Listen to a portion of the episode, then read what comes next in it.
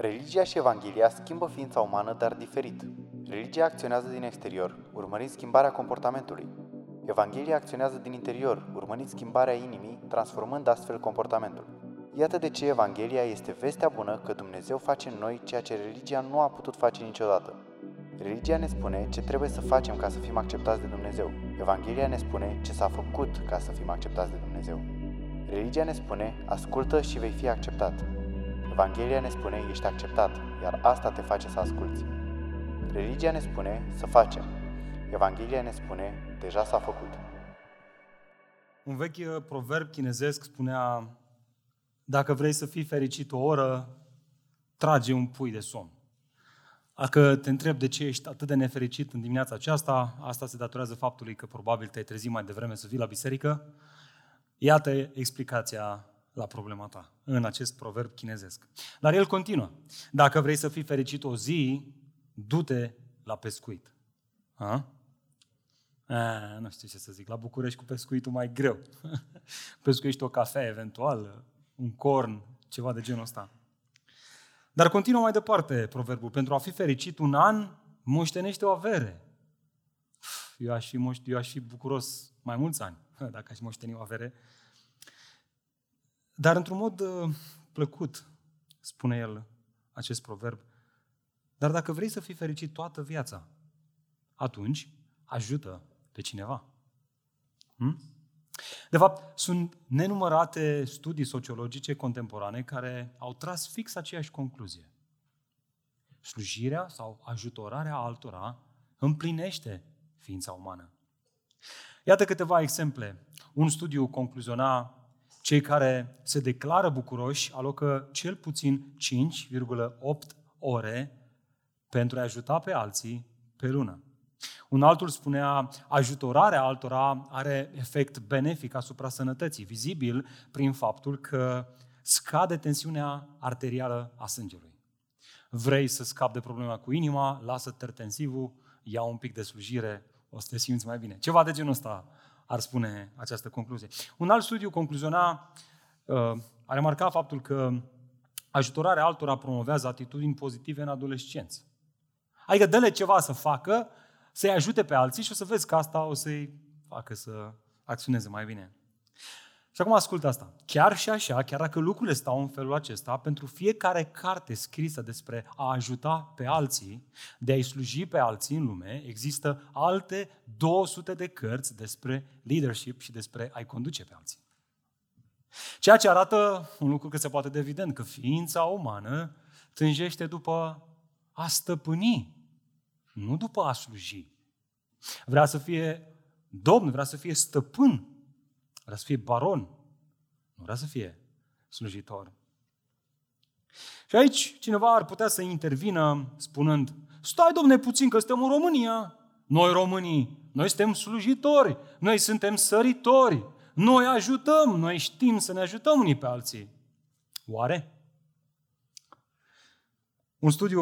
Un alt studiu realizat, de data asta e în România studiul ăsta, că astea sunt făcute prin Anglia, cam toate.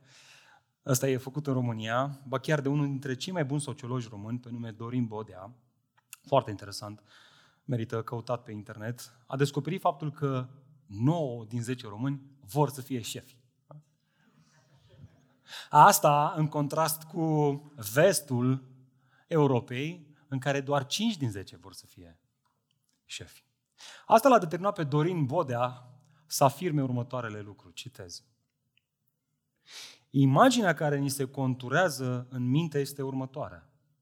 România, un mare azil plin de pacienți care aleargă nebuniți după putere. Să pună mâna pe putere. De fapt, cine mai vorbește astăzi despre slujire? Acest termen este, nu-i așa, aproape complet scos din uz. Vine de la latinescul servus, care înseamnă sclav sau slugă, sluga cuiva. Era o vreme, poate că mai sunt regiuni din România care folosesc expresia asta, dar era o vreme când auzeai oameni care spuneau servus. Iar prin asta, ceea ce ei spuneau era, sunt la dispoziția ta, vreau să te slujesc, sunt robul tău, sunt aici ca să te slujesc pe tine. Ce pot să fac? Ce pot să fac pentru tine? Când ai auzit ultima dată vorbind despre slujire? Cine mai vorbește astăzi despre slujire? Ți-ai auzit prietenii apropiați spunând, băi, am așa un chef de slujire? Nu e așa că nu prea auzim vorbind despre slujire. Cine mai vorbește astăzi despre slujire? Dragilor, este cineva care ar trebui să vorbească despre slujire. Și acel cineva este Biserica lui Hristos, mireasa lui Hristos. Noi suntem cei care, nu doar că ar trebui să vorbim despre slujire, ar trebui să slujim, ar trebui să fim un factor formator în această societate, în ceea ce privește ajutorarea și slujirea unii altora. De fapt, acesta este mesajul de astăzi. Evanghelia oferă libertate de a sluji. Haideți să fim onești. Nu doar românii vor să fie șefi, să fim echilibrați, să nu spunem lucruri scoase din context. Stă scris în natura noastră, a ființei umane, să ne sustragem de la slujire. De fapt, una din lecțiile predate de Iisus ucenicilor, care a avut un impact real în viața lor, a fost tocmai legat de slujire. În timp ce se certau între ei cine să fie șeful, cine să fie la dreapta, cine să fie la stânga, Domnul Iisus Hristos, Iisus le-a spus următoarele. Oricine vrea să fie mai mare între voi trebuie să devină slujitorul vostru. Iar cel ce vrea să fie primul între voi trebuie să devină robul tuturor. Căci Fiul omului n-a venit ca să fie slujit, ci ca să slujească și să-și dea viața ca răscumpărare pentru mulți. Dragilor, observați cum a răsturnat Hristos valorile lumii acesteia, a fi la dreapta celui atotputernic, a fi la stânga celui prea înalt și prea mare venit în lumea noastră. Nu este un prilej pentru a domni, așa cum unii au pretins că ei sunt fiul lui Dumnezeu, că ei domnesc, ci este un prilej pentru a sluji, pentru a te smeri, pentru a te uita la aproapele tău și a vedea nevoile lui și prin asta, prin Domnul Iisus Hristos, fiind la dreapta lui, El fiind în inima ta domnitor, să fii gata să poți renunța la tine. Asta este libertatea pe care o aduce Evanghelia în viața noastră. Să poți renunța la tine, la mine, în favoarea celui de lângă noi. Iată ideea centrală a acestui mesaj. Dacă ți-ai notițe, notează-ți asta. Adevărata libertate, dragilor, adevărata libertate creștină se exprimă prin slujirea altora, nu printr-o satisfacere egoistă a propriilor dorințe. De fapt, după ce timp de 5 capitole Pavel a vorbit despre singura Evanghelie adevărată și eliberarea de sub legea mozaică, ceea ce stârnește ființa umană la a păcătui, acesta ia penița, o ridică de pe codexul pe care scria epistola sa, scrisoarea sa pentru bisericile din Galația și realizează un lucru. Legea mozaică este ca o doică, este ca o mamă exigentă, este ca un profesor exigent care tot timpul îți stă în ceafă și zice nu fă aia, nu fă pe cealaltă, nu fă aia, nu fă cealaltă și când greșești, zdra! N-ai ce ai făcut-o pe aia, nu fă aia, nu fă aia, nu fă cealaltă. E bine, așa funcționează legea mozaică, ca o doică, ca o mamă exigentă care stă în spate, nu fura, nu ucide, nu prea curvi, nu pofti. Și asta te conduce într-o ispită și mai mare cu privire la lucrurile respective. Dar în 5 capitole din această epistolă, Pavel spune, ați fost eliberați de această doică. Ați fost eliberați de legea mozaică. Voi nu mai sunteți sub lege. Aici este momentul în care Pavel realizează o problemă. Știți care? Că s-ar putea ca cei din Galația să ia această eliberare ca fiind un pretext, o scuză, o ocazie pentru a trăi pentru ei și pentru poftele lor. Iată de ce Pavel simte nevoia să clarifice treaba asta. Hei, adevărata libertate pe care o aduce Evanghelia nu este o ocazie pentru a trăi în poftele tale firești, ci este o eliberare de vechea natură păcătoasă și o ocazie de a ne sluji unii pe alții. Haideți să vedem ce spune Pavel. Vă rog să deschideți împreună cu mine în Galateni, capitolul 5. Și hai să vedem ce spune Apostolul Pavel despre asta. Ne-am uitat la 5 capitole în așa multe feluri, la cât de frumoasă este această Evanghelie, că este o singură Evanghelie, că această Evanghelie este ultimă, că este singura cale spre Dumnezeu, că nu sunt mai multe Evanghelii. Și acum este momentul în care Pavel tranzitează de la a vorbi despre ce este Evanghelia, la ce produce Evanghelia în viața noastră. Pentru că vedeți, sunt mulți care spun, iubesc Evanghelia lui Hristos cu toată viața mea. Dar te uiți în viața lor și viața lor nu este o viață trăită într-un mod vrednic de Evanghelia lui Hristos. Iată ce Apostolul Pavel aici clarifică, ne arată, ne învață cum anume trăiește cel care este eliberat de Evanghelie. Hai să vedem. Cine a găsit să zic un amin tare, așa să-l auzim. Bun, toată lumea. Ok. Iată, versetul 12, de fapt versetul 13, 14 și 15. Ascultați ce spune Apostolul Pavel. Voi ați fost chemați la libertate, fraților, dar nu folosiți libertatea pentru fire, ci în dragoste slujiți-vă unul pe altul. Căci întreaga lege se poate rezuma la o singură poruncă. Să-l iubești pe semenul tău ca pe tine însuți.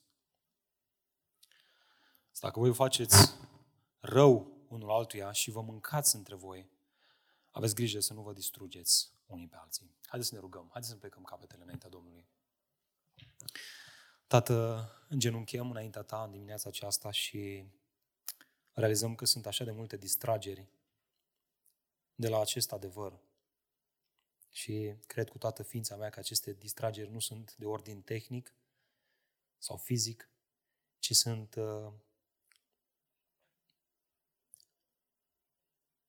niște lupte la nivel spiritual care vor să ne îndepărteze de această realitate a eliberării prin Evanghelie de natura veche păcătoasă și de legea care ne stârnește la păcat și de a ne ține robi propriilor noastre plăceri, adesea dorințe legitime pe care le facem, le ridicăm la statut de ultim în viața noastră și ne înrobesc. Ai vrea, Doamne, în dimineața aceasta să faci ceea ce doar Tu poți face prin Duhul Tău de viață, să cercetezi inimii, să convingi inimii, să lucrezi prin Duhul Tău cel Sfânt, să transformi, să regenerezi, să schimbi. Sunt un om, Doamne, eu nu pot face nimic altceva decât să expun cuvântul Tău, rugându-mă ca Duhul Tău de viață să lucreze. În numele Iisus Hristos ne-a rugat toate acestea. Amin. Dacă ții notițe, iată întrebarea cu care navigăm în text în dimineața aceasta, și anume, ok, vreau și eu să fac asta, vreau și eu să-mi exprim această libertate în Hristos prin faptul că iubesc pe cei din jurul meu. Așa că mă întreb, cum să-mi exprim libertatea în Hristos prin această slujire a celor din jurul meu? E bine, când mă uit în acest text, văd trei răspunsuri. Mai întâi, notează-ți asta, înainte de orice, prin controlul de sine. Uitați-vă cu mine în prima parte a versetului 13, iată ce spune Apostolul Pavel. Voi ați fost chemați la libertate, fraților. Dar hei, atenție, nu folosiți libertatea aceasta pentru fire. Pentru a înțelege ce spune Apostolul Pavel aici, înainte de orice este foarte important să înțelegem în ce fel folosește el acest termen fire sau carne, cum mai apare el în alte traduceri. Pavel folosește aici termenul grecesc sarx, care în vremea respectivă era folosit înainte de orice pentru a descrie trupul omenesc sau trupul animalelor, ceea ce îmbracă scheletul osos.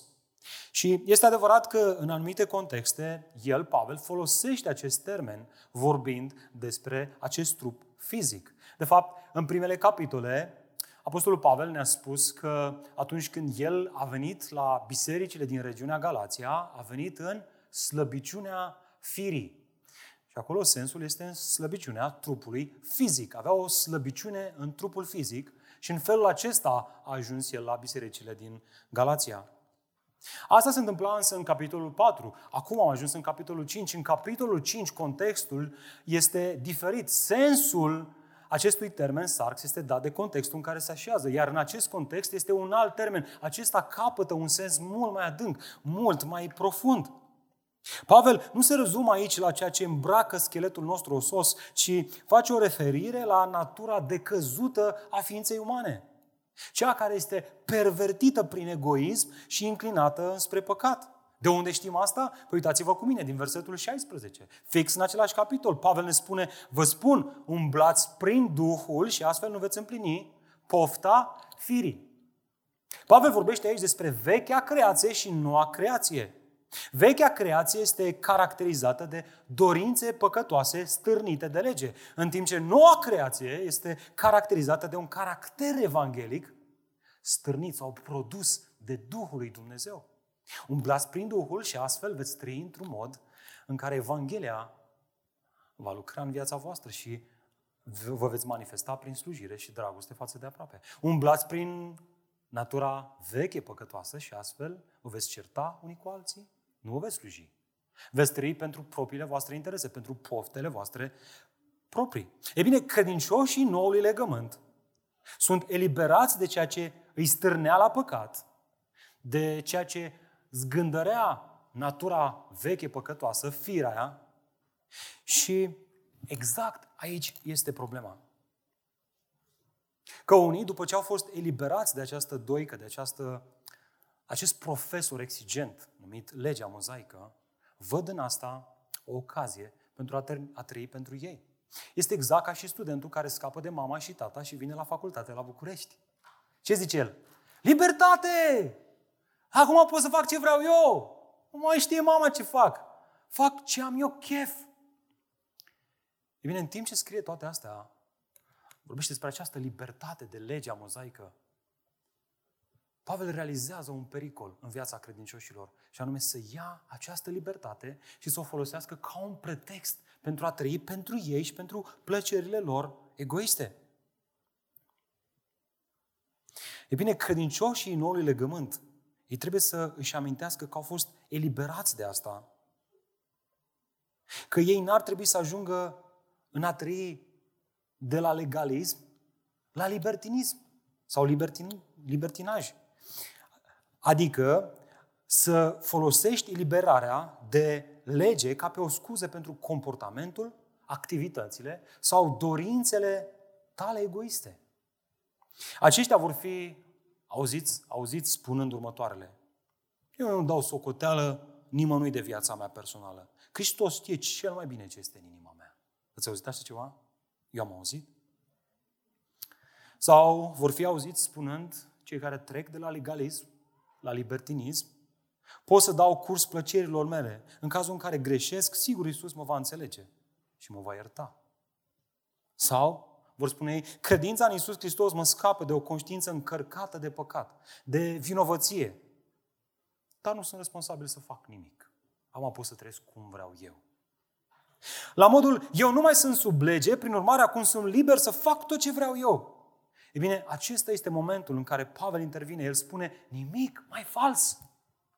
O persoană care a fost cu adevărat eliberată de Evanghelia lui Hristos, ea nu va face din asta o ocazie pentru a trăi pentru El, ci în dragoste. El va sluji pe ceilalți. Se va smeri și va sluji, va slugări, dacă vreți, în limbajul nostru contemporan. Dar ce auzim astăzi? Persoane care spun, nu sunt sluga nimănui eu. Adică natura noastră veche, creația veche, păcătoasă, decăzută, ea se revoltă. Cum, Dom'le, să fiu slujitor? Eu să slujesc? Nu, Dom'le, eu sunt liber să fac ce vreau. Lasă-mă să trăiesc pentru fire.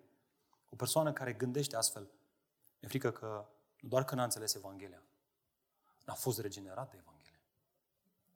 Pentru că o persoană care a înțeles Evanghelia este o persoană care Duhul lui Dumnezeu a regenerat-o și în inima ei i-a fost imprimat legea lui Hristos, care este legea dragostei, așa cum vom vedea, care îl îndeamnă să slujească. Iar de ce Pavel intervine în versetul 13 spunând, voi ați fost chemați la libertate, fraților, dar nu folosiți libertatea pentru fire. Versiunea NTR, a doua ediție pe care o folosesc eu, ratează un termen extrem de important în acest verset, care este corectat în ediția a treia, cei care au ediția a treia NTR, și anume prilej sau ocazie. Ceea ce spune Apostolul Pavel aici sună așa, nu faceți din libertate un prilej sau ocazie să trăiți pentru fire.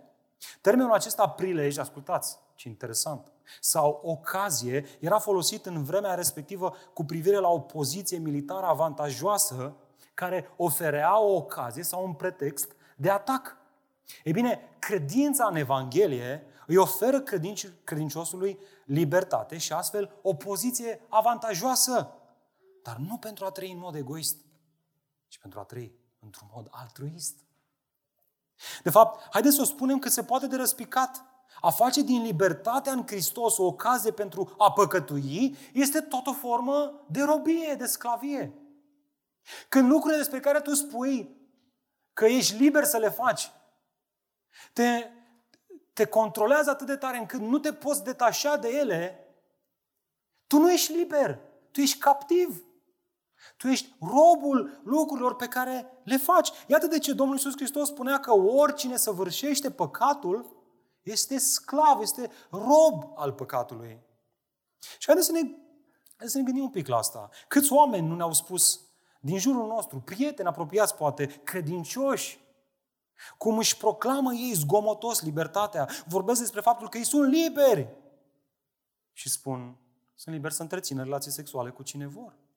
Că ei sunt liberi, și continuă, că sunt liberi să meargă unde au ei chef, că sunt liberi să gândească tot ce vor ei, că sunt liberi, că de fapt ceea ce spun ei este că sunt robii propriilor pofte, cărora le dau frâu liber, fără să se poată controla. Fă un test cu ei. Am făcut testul ăsta de multe ori.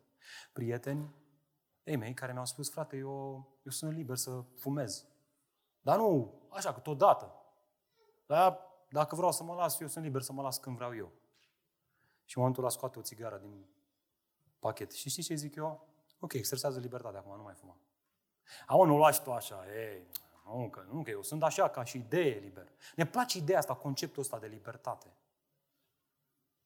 Dar de fapt ce se află în spatele lui este o scuză pentru a continua să fim înrobiți de lucrurile pe care le poftim. Asta este libertatea lumii, a societății în care trăim. O libertate falsă. Ei bine, dragilor, iată de ce libertatea creștină este extrem de diferită de libertatea pe care o pretinde această lume, iar noi, credincioșii, noul legământ, ar trebui să fim în stare să facem distincția. Creștinii sunt cei despre care Pavel urmează să afirme chiar în acest capitol, cei ce sunt ai lui Hristos și au răstignit. De ateza activă, eu fac asta, și au răstignit firea cu poftele și dorințele ei.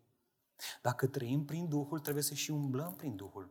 Nu prin natura veche, prin natura nouă, lucrată de Duhul Sfânt. Să nu fim îngânfați, provocându-ne unii pe alții și invitindu-ne unii pe alții.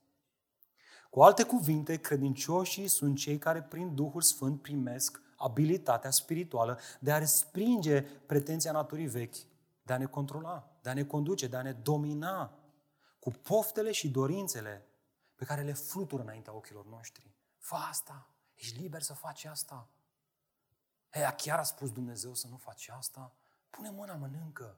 Ia cu să vezi ce bine o să te simți! Și zice, sunt liber să fac asta!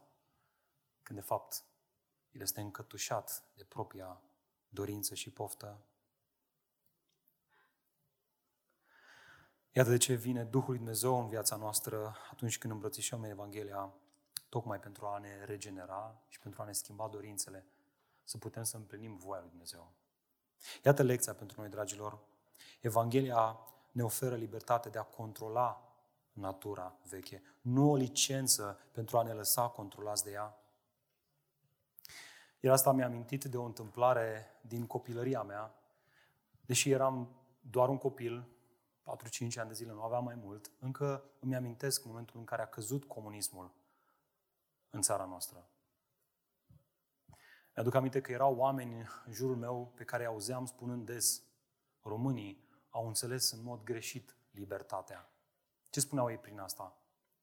Că dacă acum nu mai stă miliția în ceafa noastră, securiștii, să vadă ce facem, unde ne ducem, românii au înțeles că acum ei pot să facă tot ce vor ei.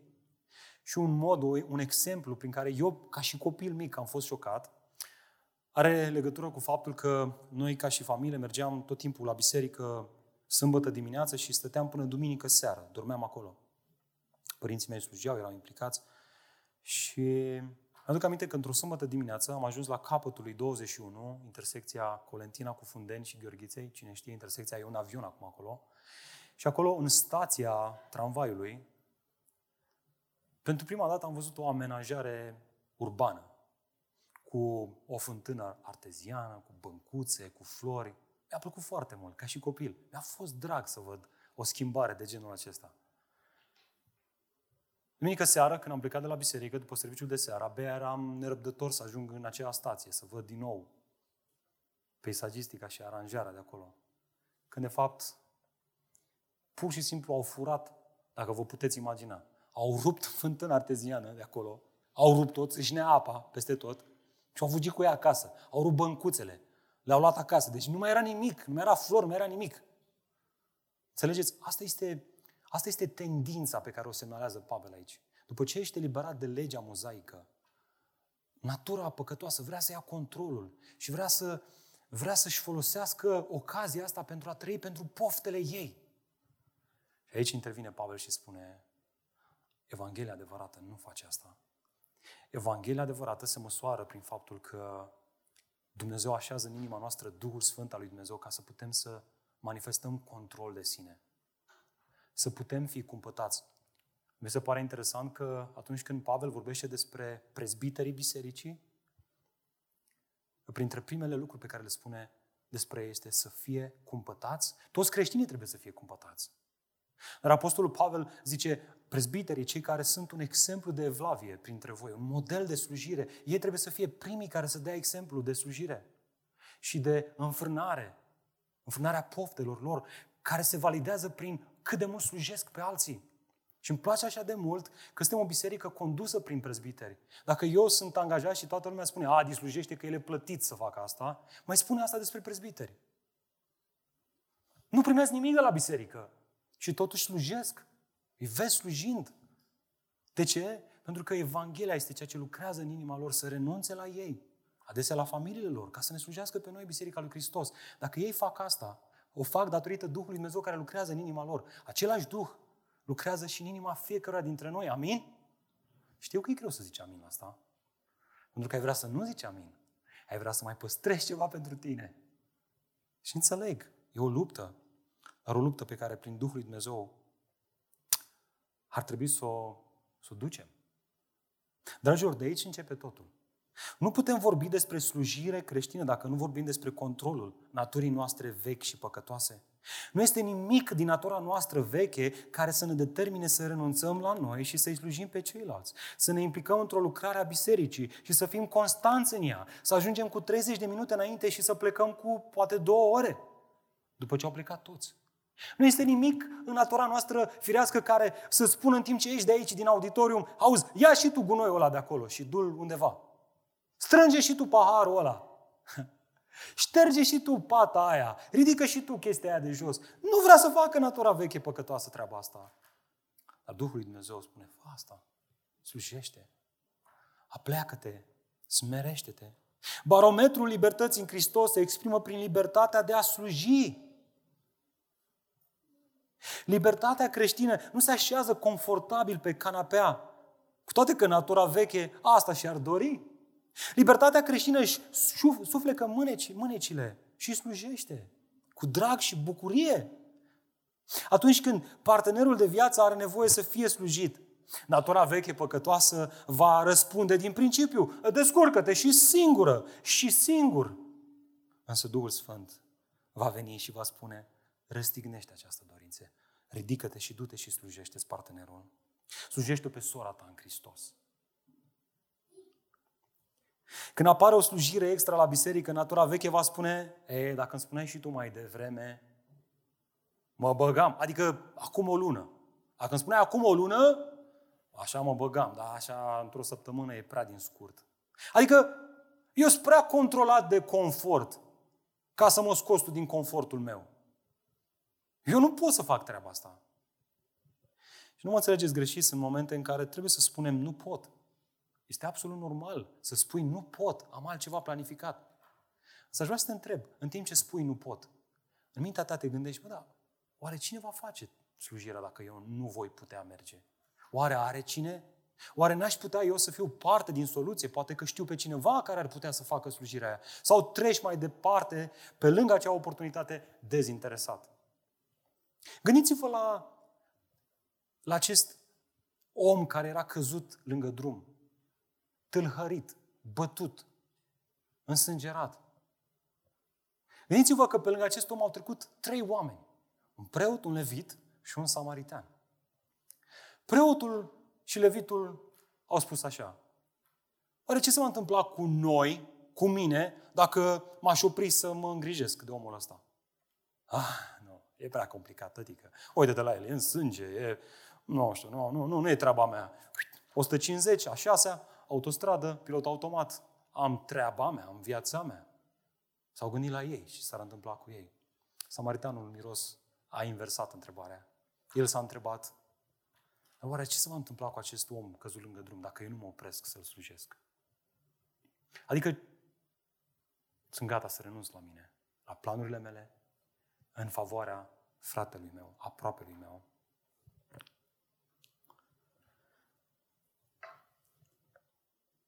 Poate că asculți toate astea și te întrebi: bă, dar oare chiar e posibil așa ceva? Bă, bune, mi se pare super idealist așa, nu știu, parcă pare dintr-o carte. Chiar e dintr-o carte. Dar oare e posibil să trăiesc și eu asta? Da, frate, este posibil. Este posibil. Și Pavel continuă acest paragraf scurt ca să ne spună cum este posibil. Și aș vrea să vedem asta în dimineața aceasta. Cum să-mi exprim libertatea în Hristos, slujindu-i pe cei din jur, în primul rând, prin controlul de sine, prin cumpătare, prin stăpânire, dar mai important decât atât, în al doilea rând, prin slujirea în dragoste. Și știu că această expresie în dragoste a fost adesea banalizată. Toată lumea vorbește despre a iubi. Dar nu în modul în care vorbește Noul Testament și Noul Legământ. Așa că haidem în dimineața asta să vedem în ce fel îl slujim noi pe aproapele nostru în dragoste. Uitați-vă cum continuă versetul 13, contrast. Ci, nu faceți asta, ci în dragoste, încercuiți expresia asta, slujiți-vă unul pe altul. Căci întreaga lege se poate rezuma la o singură poruncă.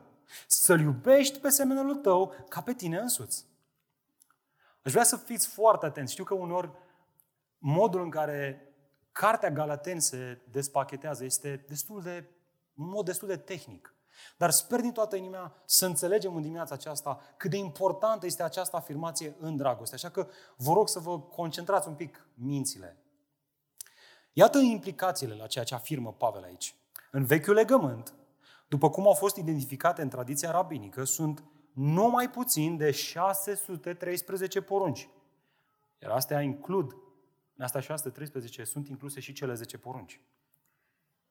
Toate acestea trebuie văzute ca o unitate ce formează legea mozaică.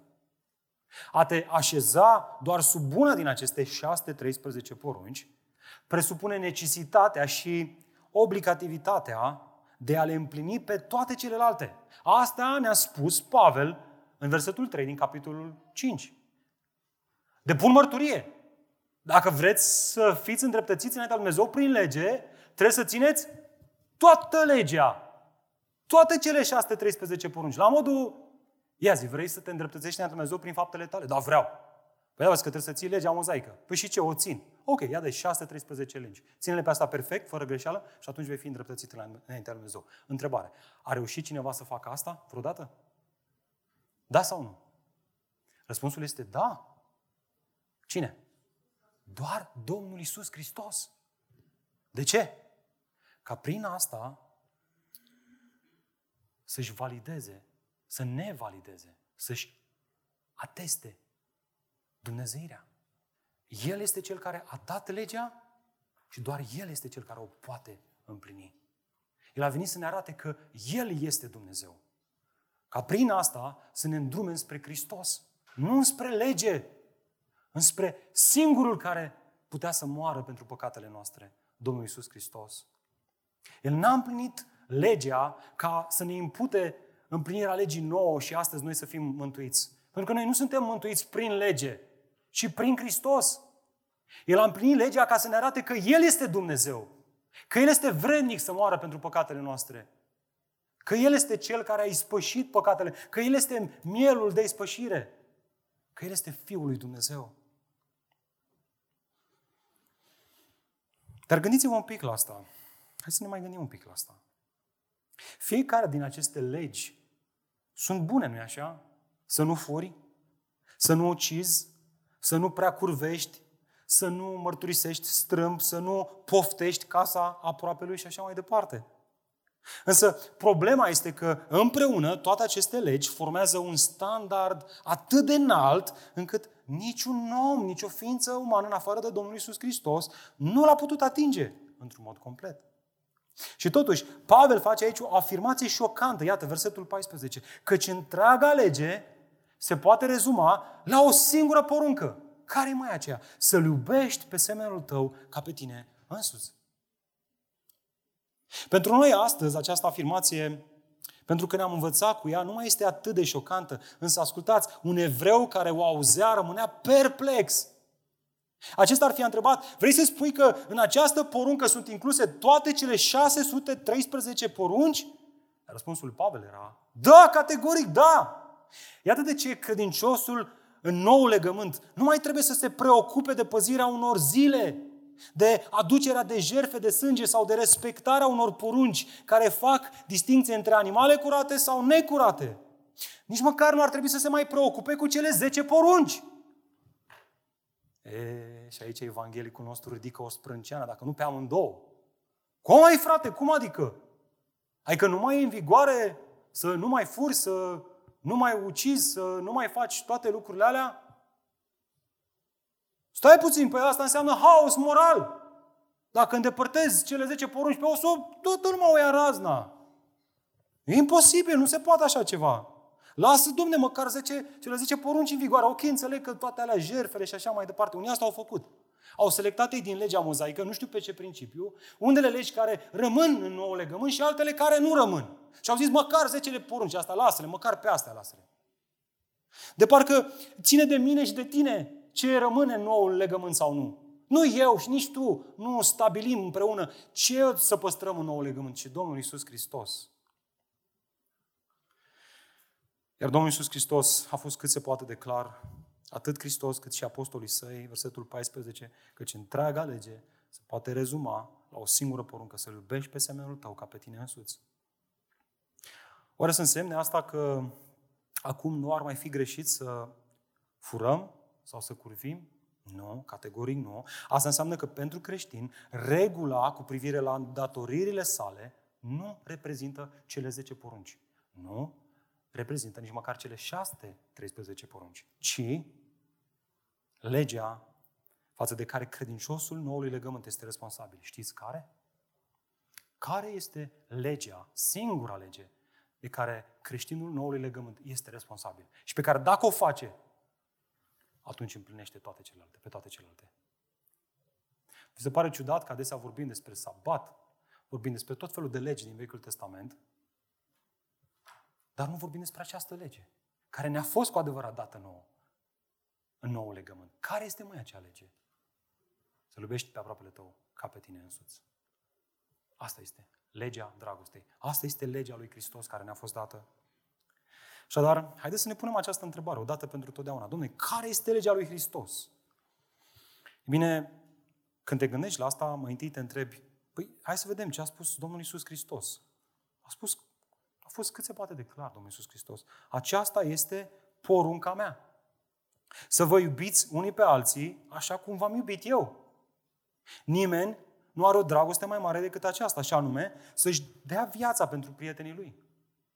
Asta este, dragilor, legea lui Hristos. A spus-o Domnul Iisus Hristos cât se poate de clar. Să vă iubiți unii pe alții așa cum v-am iubit eu.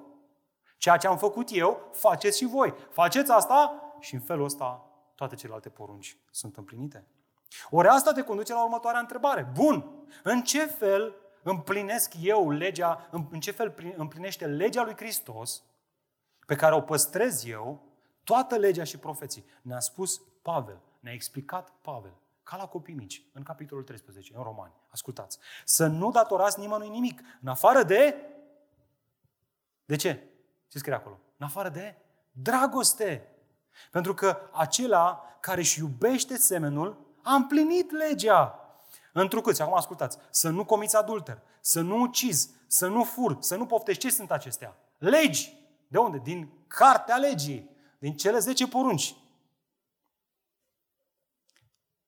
Și orice altă poruncă, adică n-am timp să le enumăr pe toate 613, sunt cuprinse în această afirmație. Să-l iubești pe semenul tău ca pe tine însuți. Dragostea nu-i face rău semenului. Deci dragostea este împlinirea legii. Observați?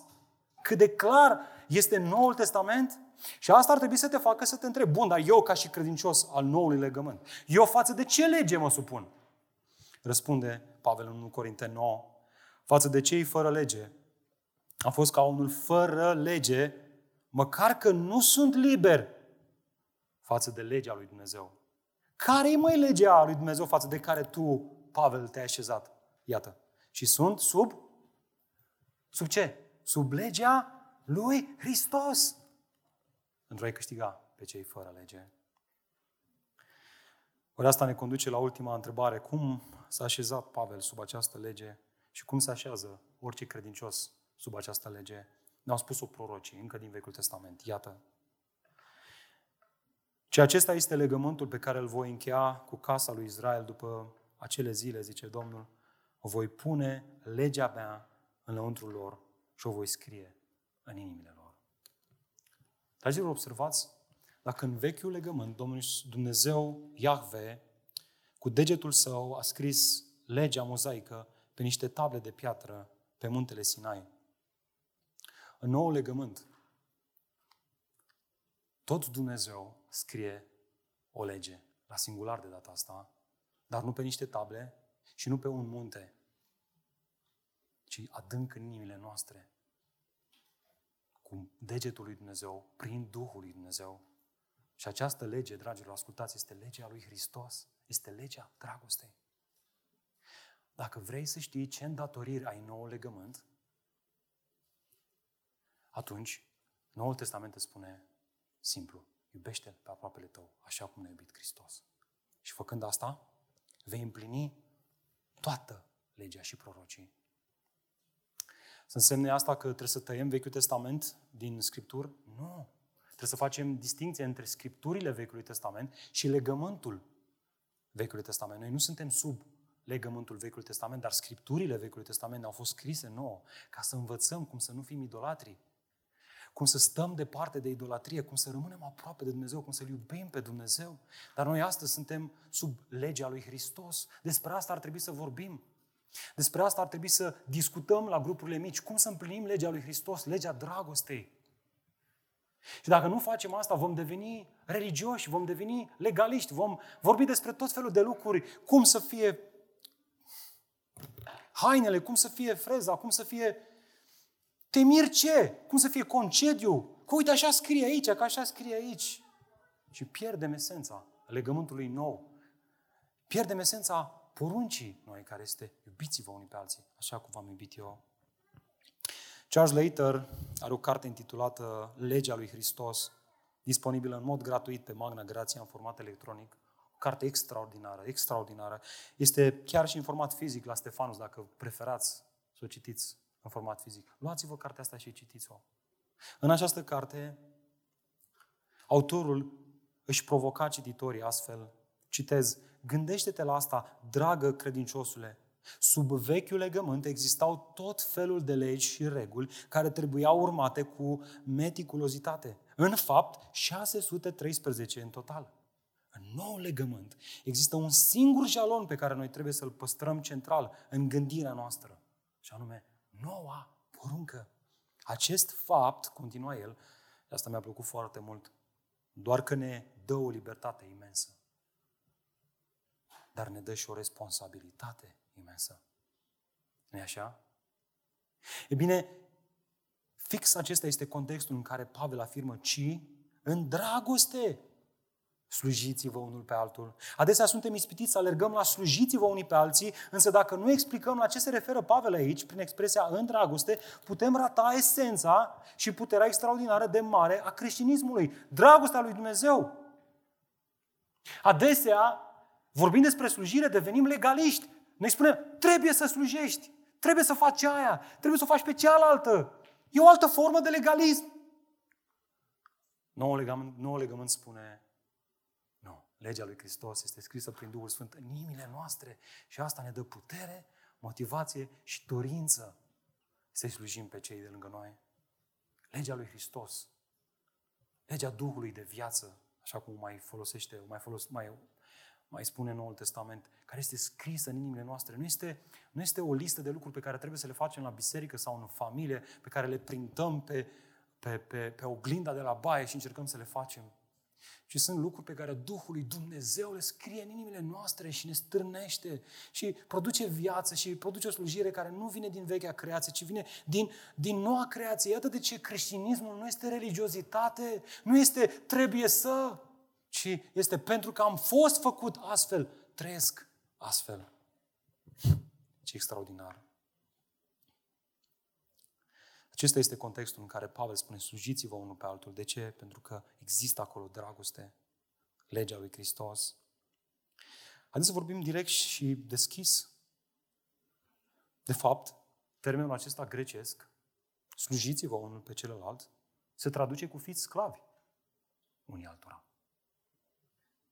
Ceea ce spune Pavel aici este că adevărata libertate pe care omul o are în relație cu Dumnezeu, pe verticală, se manifestă pe orizontală prin sclavie față de semenul tău. Iată de ce, dacă poți să faci un bine și nu-l faci, păcătuiești. De ce? Pentru că legea lui Hristos te învață că atunci când vezi o nevoie și dacă poți să o împlinești. Iar când nu faci asta, păcătuiești împotriva a ce? Nici de cum împotriva celor 613 legi, ci împotriva singurei legi, noua poruncă, legea dragostei, legea lui Hristos. Acesta este paradoxul creștin, dragilor. Aparent, expresia sunt liber pare să fie o ușă deschisă pentru a face tot ce vreau. Pavel însă afirmă aici că asta nu este libertatea creștină. Libertatea creștină înseamnă să fiu eliberat de dorința egoistă de a-i folosi pe alții în interesul meu personal, ca mai apoi, prin legea lui Hristos, prin legea Duhului de viață, să primesc responsabilitatea și dorința și motivația de a deschide cu bucurie ușa slujirii altora. Amin? Iată lecția pentru noi. Evanghelia ne oferă libertatea de a-i sluji pe semenii noștri, nu de a-i folosi. Noi ne uităm la oamenii din jurul nostru și ne gândim, ei sunt mai sus decât noi, noi vrem să-i slujim. Ne uităm la ei ca fiind niște pioni, obiecte care contribuie la împlinirea dorințelor noastre. Mă uit la soția mea, care este sora mea în Hristos înainte să fie soția mea și o văd ca fiind comoștenitoare împreună cu mine la această veșnicie pe care o vom petrece cu Hristos. Și asta mă face să o slujesc, asta mă face să pun interesele ei mai presus de ale mele. Domnul să mă ajute, fraților, că nu spun lucrurile astea ca unul care știu că ascultă online Eliza și o să-mi zic acasă, băi... Paul Tripp povestește una din cărțile sale despre o întâmplare petrecută la un seminar de teologie pastorală unde a fost invitat să țină un curs despre ucenicie și purtare de grijă reciprocă. Acesta își începea fiecare oră cu întâmplări pastorale foarte dificile. Oameni cu probleme din experiența lui pastorală și din slujirea lui longevivă în lucrarea lui Dumnezeu, în lucrarea Bisericii lui Hristoase, probleme serioase care îi conducea pe oamenii aceștia să apeleze cu disperare la ajutor. Însă, în mijlocul uneia dintre ilustrațiile sale, s-a întâmplat ceva neașteptat. Unul dintre viitorii pastori și-a ridicat mâna cu exasperare și a izbucnit. Ei bine, frate profesor, știm că vom avea aceste proiecte în bisericile noastre. Spune-ne doar ce să facem cu ele ca să ne putem întoarce la lucrarea noastră de slujire. Imediat în sală s-a așternut tăcerea. Așa că Paul Tripp l-a rugat să repete cuvântul folosit pentru oamenii aflați în dificultate. Cu o jenă ezitantă, studentul a murmurat proiecte, în timp ce colegii lui își dădeau coate și chicoteau unul cu celălalt. Vreau să vă întreb, ce este greșit sau ce era greșit la acest student? Perspectiva lui despre lucrare, despre biserică, era centrată pe predici bine prezentate, și programe la care participarea era foarte bună. Vedea biserica asemenea unei organizații pline de succes, bine condusă și bine planificată. Oameni pierduți și frământați de probleme, erau pentru el niște impedimente. Așa că iată ce comentează Paul Tripp la această situație. Mi-a plăcut așa de mult. El își provoacă cititorii în cartea aceasta să-și imagineze ceva. Și anume, imaginează-ți un medic ieșind din cabinetul de consultații și spunându-i asistentei lui: oameni bolnavi. Tot ce văd sunt oameni bolnavi. Dar de ce nu vin și oameni sănătoși să mă viziteze? Ce ați zice voi despre un astfel de medic? Frate, ești medic, tu te ocupi de oameni bolnavi, normal că vin oameni bolnavi la tine. Bine, tot la fel, continuă Paul Tripp, este și cu Biserica lui Hristos. Biserica este plină de oameni care își tratează efectele păcatului, oameni care nu sunt pe deplin transformați după chipul lui Hristos. Dragilor, în acest context, când Pavel vorbește despre a ne sluji unii pe alții, el nu avea în vedere, în primul rând, poverile fizice ale celorlalți, ci poverile spirituale. De unde știu asta? Știu pentru că asta spune în capitolul 6. Într-acolo se duce el. Iată, fraților, dacă cineva este prins în vreun păcat, voi care sunteți duhovnicești, ar trebui să-l îndreptați cu blândețe. Păzeți-vă ca să nu fiți și voi ispitiți. Și acum fiți atenți. Purtați-vă poverile. Care sunt poverile? Păcatele, nelegiuirile, falimentele. Păziți-vă ca să nu fiți și voi ispitiți. Purtați-vă poverile unii altora și veți împlini astfel ce? Legea lui Hristos. Ascultă-mă, doar legea lui Hristos îți va da putere să porți cu adevărat aceste poveri ale fraților înaintea lui Hristos. Dar dacă faci un amestec, o combinație între legea lui Hristos și celelalte legi, asta te va face să fii legalist.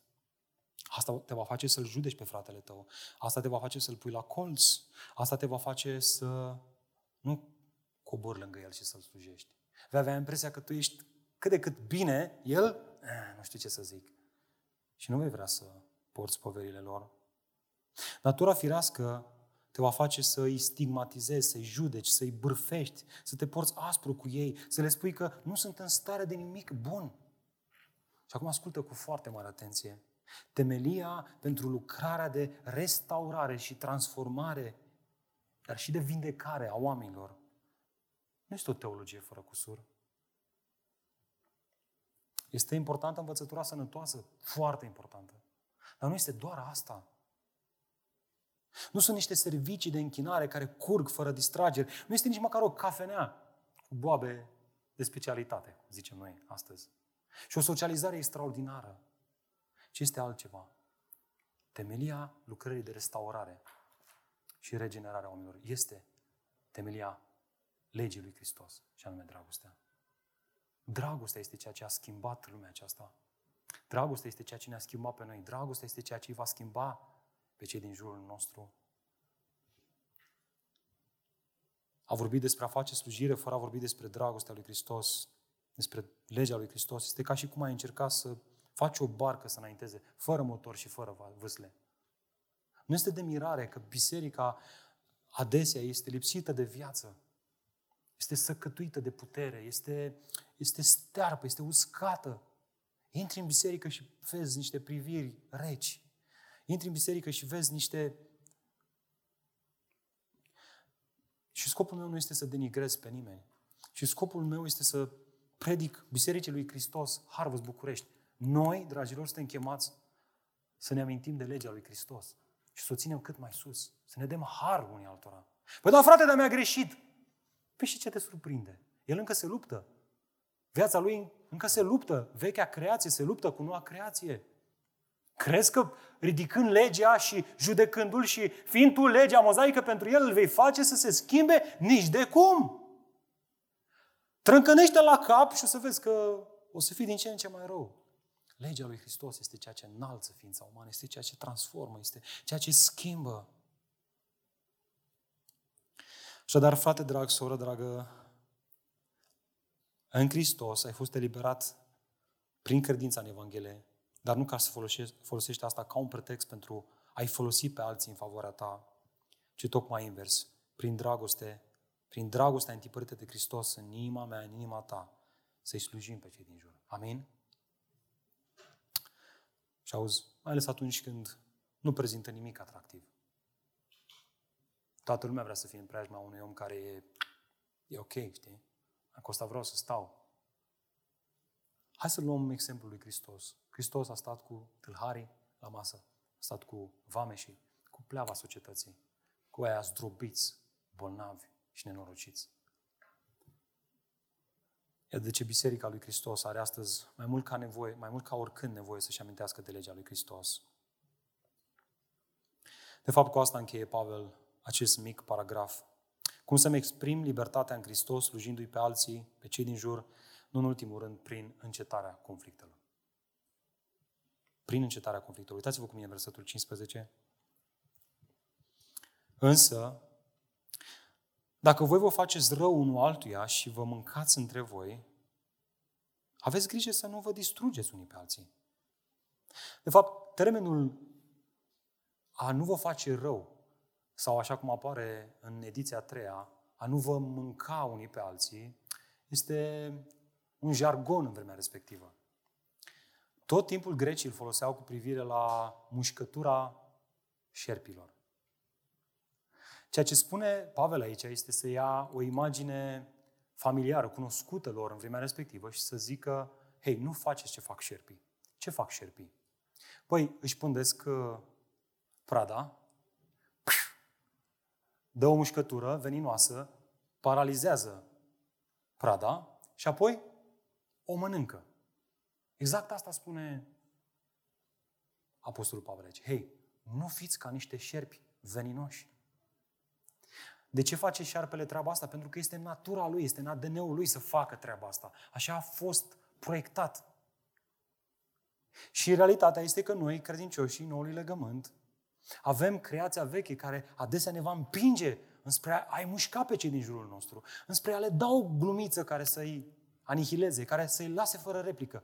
Adevărul e că un băiat care dă o replică bună, de-l face plavă, nu mai știe să mai zică, se simte bine, nu? Mamă, ce am zis-o. N-am mai știut să mai abâlbâită la n-am mai știut să mai zică. Dar vedeți, credincioșii noului legământ au legea lui Hristos, ei iubesc pe fraților. Nu este natura lor, natura nouă, să facă treaba asta. Ei nu mășcă, ei nu fac lucrurile astea. Libertatea Evangheliei nu poate fi echivalată niciodată cu disensiuni și certuri. Asta este ceea ce distruge o biserică și sunt personal absolut uimit de faptul că mulți creștini nu pot să înțeleagă asta. Ei, deși au fost făcuți o creație nouă în Hristos, deși li s-a scris în inimă legea lui Hristos, ei tot continuă să atace, să muște pe ceilalți. Și atenție, nu vorbim aici despre credincioși cu necredincioși. Vorbește despre credincioși între ei. Să nu vă mușcați unii pe alții. Unde? În biserică. Am o dată în biserică. Nu se întâmplă asta niciodată. Ei, nu. Așa că aș vrea să vedeți în acest text o progresie care distruge Biserica lui Hristos, care contribuie la distrugerea relațiilor din cadrul Bisericii lui Hristos. Atenție! Care distruge relațiile din cadrul familiei creștine. Pentru că adesea vedem biserica aici, familia creștină aici. Nu! Familia creștină face parte din biserica creștină. Eu sunt frate și soră în Hristos în familie. Dacă suntem credincioși, de acolo începe exersarea credinței noastre. Iată, știți cu ce începe totul? Începe cu această mușcătură paralizantă. Uitați-vă în text. Vă faceți rău unul altuia sau vă mușcați unul pe celălalt. Mot tradus, dacă vă mușcați unul pe altul. Totul începe cu o mușcătură și pentru că Pavel folosește aici un termen care descria mușcătura șerpilor, vorbind despre o mușcătură veninoasă, una care paralizează prada, o lasă fără reacție. Și imaginea folosită aici este doi șerpi care se mușcă unul pe celălalt. Care mușcă primul? Care e ăla primul care e mai tare? La ce duce asta? Al doilea lucru. Uitați-vă la al doilea verb. Mai întâi vă faceți, vă mușcați unul pe celălalt și apoi vă mâncați între voi. Exact asta este strategia șarpelui, una care escaladează. Te văd, te urmăresc, îți sar la gât cu o mușcătură veninoasă, te anihilez, ca mai apoi să te devorez în liniște, să te pot mânca. Adică să te pot elimina, să mă bucur că nu mai vii la grupul meu mic.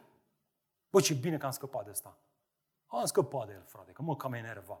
Ia am zis-o, adică l-am mușcat, ăla săracul a rămas fără reacție. S-a uitat așa, mamă, ce mi s-a întâmplat? Băi, nu mai vine aici, frate, niciodată.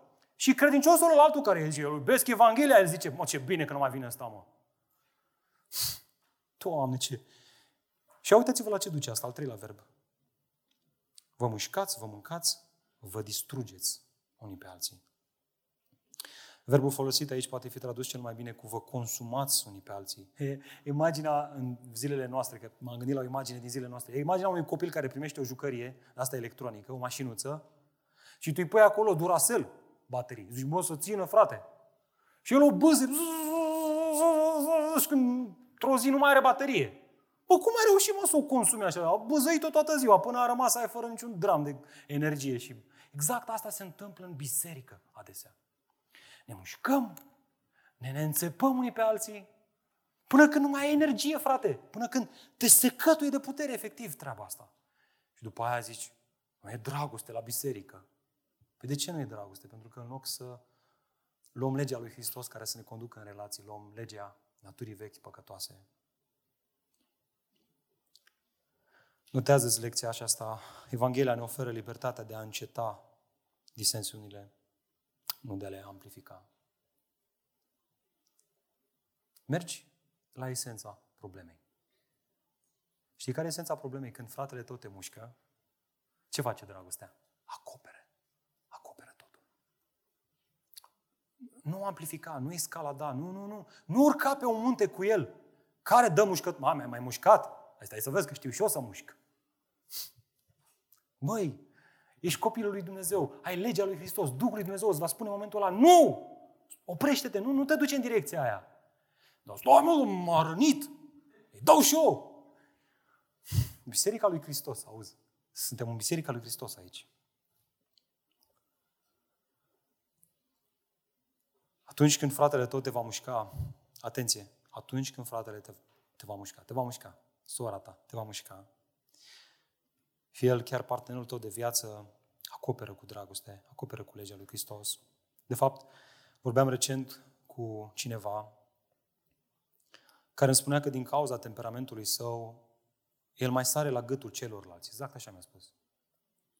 Citez. Ca să-i zmerească și să-i așeze în banca lor. Așa mi-a spus. Și tot încerca să-mi justifice acest stil de comportament, invocând că așa e temperamentul lui. I-am spus că, totuși, Biblia ne încurajează să scoatem din gură doar acele cuvinte care construiesc, nu care dărâmă. Și ce mi-a răspuns? Mi-a răspuns că, dom'le, trebuie să-i pui pe unii la punct, efectiv. Și că el și-a asumat această lucrare și că el o face. Și că dacă vede vreo unul pe la biserică sau pe la fotbal că nu stă în banca lui, el este acolo să-i zmerească. Și îl o trage să le zmerească. Și a zis, frate, și zic, ai reușit? Da, frate, le-am închis gura la o grămadă. Și zic eu și ea, a venit cineva la tine să-ți mulțumească că Hristos a lucrat în viața lui, s-a pocăit. A, nu, frate, nici nu mă interesează asta. Câtă vreme îl așez în banca lui, e bine, frate. Adică el este Duhul Sfânt. E un fel de Duhul Sfânt. Da, omenesc, adică el își asumă ce ar trebui să facă Duhul Sfânt. Și îi zmerește pe ăștia, îi așează în banca lor. Oameni care tot ce văd în jurul lor sunt cuie ce trebuie bătute. Aceștia se așează în locul Duhului Sfânt. Vor să fie agentul schimbării în viața celor din jur, nu mijlocul. El nu depinde de Duhul Sfânt. Ei nu se roagă înainte. Ei nu sunt interesați de ce l-a provocat pe aproapele să spună ce a spus. Ei sunt interesați doar de părerea lor, de ce cred ei. Dar, dragilor, nu și credincioși în noul legământ. Noi n-ar trebui să fim astfel de oameni. Aceștia sunt chemați la următoarele. Aceștia, de parcă vorbim despre noi, fraților. Noi. Uitați-vă în jur, ăștia suntem. Noi, cei de aici, în dimineața asta, suntem chemați la următoarele. Să nu vă iasă din gură niciun cuvânt stricat. Și noi spunem că un cuvânt stricat înseamnă o înjurătură. Hai să vedem ce spune Pavel despre un cuvânt stricat. Fiți atenți ce însemna pentru el un cuvânt stricat. Adică, ci nu ai ceea ce este folositor pentru zidire. Adică, dacă spui ceva și nu-l zidește pe fratele tău, nu-l mai spune, e stricat cuvântul ăla. Mai bine taci din gură. După cum este nevoie ca să dea har celor care l-aud, să nu-L întristați pe Duhul Sfânt al lui Dumnezeu prin care ați fost pecetluiți pentru ziua răscumpărării. Orice amărăciune, mânie, furie, țipăt și blasfemie și orice răutate să piară dintre voi. În schimb, fiți buni unii cu alții, plini de compasiune, iertându-vă unii pe alții, așa cum v-a iertat și Dumnezeu în Hristos. Adesea ne plângem că nu prea e lucrarea Duhului Sfânt între noi. Că nu știu, frate, așa, n-am mai făcut de mult o seară de veche, ca să fie Duhul Sfânt mai prezent între noi. Și aici noul legământ vine și zice, nu, frate, dacă nu e lucrarea Duhului Sfânt între voi, este pentru că în loc să ascultați de legea lui Hristos, ascultați de legea firii pământești. În loc să vă zidiți unul pe altul, vă dărâmați unul pe celălalt. Și astfel Duhul Sfânt se întristează. Vrei o biserică carismatică? Nu este o biserică, nu este o altă biserică mai carismatică decât biserica în care se manifestă dragostea lui Hristos. Haideți să fim o biserică carismatică în felul acesta. Cum să nu se întristeze Duhul Sfânt atunci când facem contrariul a ceea ce suntem noi, a ceea ce El ne-a făcut să fim, atunci când nu ascultăm de legea lui Hristos scrisă în inimile noastre prin El? Oare să însemne asta că Evanghelia nu mi oferă libertatea să spun adevărul? Ba da, dar să o faci în dragoste. Să o faci prin Duhul lui Dumnezeu, să o faci în urma rugăciunii, să o faci în urma cercetării tale personale, suspectându-te mai întâi pe tine de vinovăție. Asta face Duhul Sfânt și uite-te mă la tine, vezi mai întâi bârna din ochiul tău și apoi te ocupi de fratele tău. Du-te în smerenie la el, mai întâi mărturisind starea ta de căzută. De fapt, Thomas Schreiner, unul dintre comentatorii preferați ai mei pe Noul Testament, comenta tocmai acest pasaj astfel. Mi-a plăcut atât de mult, mi-am subliniat, l-am tradus și l-am adus înaintea voastră dimineața aceasta. Fiți atenți ce frumos spunea Schreiner. Ce este adevărata libertate? Se întreba el. Ce este adevărata libertate? Întreabă-te tu. Iată.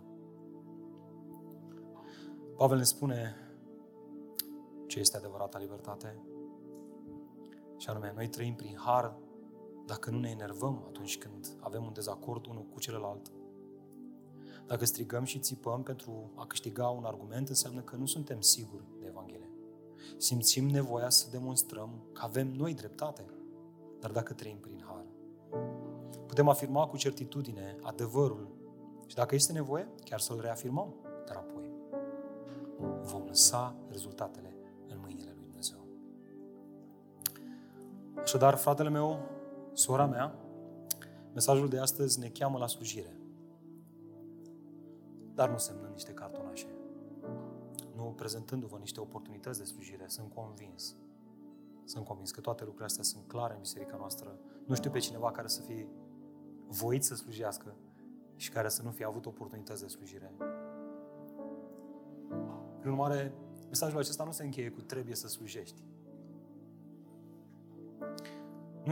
Nu se sfârșește cu o listă de lucruri pe care ți le dăm să le faci. Noi, biserica, noi prezbitere, noi liderii de lucrări, noi liderii de grup mic. Nu se încheie cu, hai mă, frate, slujește și tu. Ci se încheie cu, trăiește-ți libertatea în Hristos. Trăiește-ți libertatea în Hristos. Manifestă control față de natura veche păcătoasă. Manifestă, exprimă dragostea lui Hristos pe care Duhul Sfânt a scris-o în inima ta. Se încheie cu, trăiește pentru Hristos, nu trăi pentru tine. Iubește-L pe aproapele tău. Asta să ne fie rugăciunea în fiecare dimineață. Conștienți că atunci când ne trezim, natura veche păcătoasă va spune, uite 5 lucruri pe care trebuie să le faci astăzi. Și atunci să genunchiești și să spui, o, Doamne, ce înclinat sunt spre mine. Și să începi să te rogi, Duhul Domnului cel viu, vreau să aud vocea ta, vreau să aud doar vocea ta. Tânjesc după al tău cuvânt. De ce? De ce? Deoarece atunci când El vorbește, când El ne atinge, când El lucrează, când numai El lucrează, ne schimbă.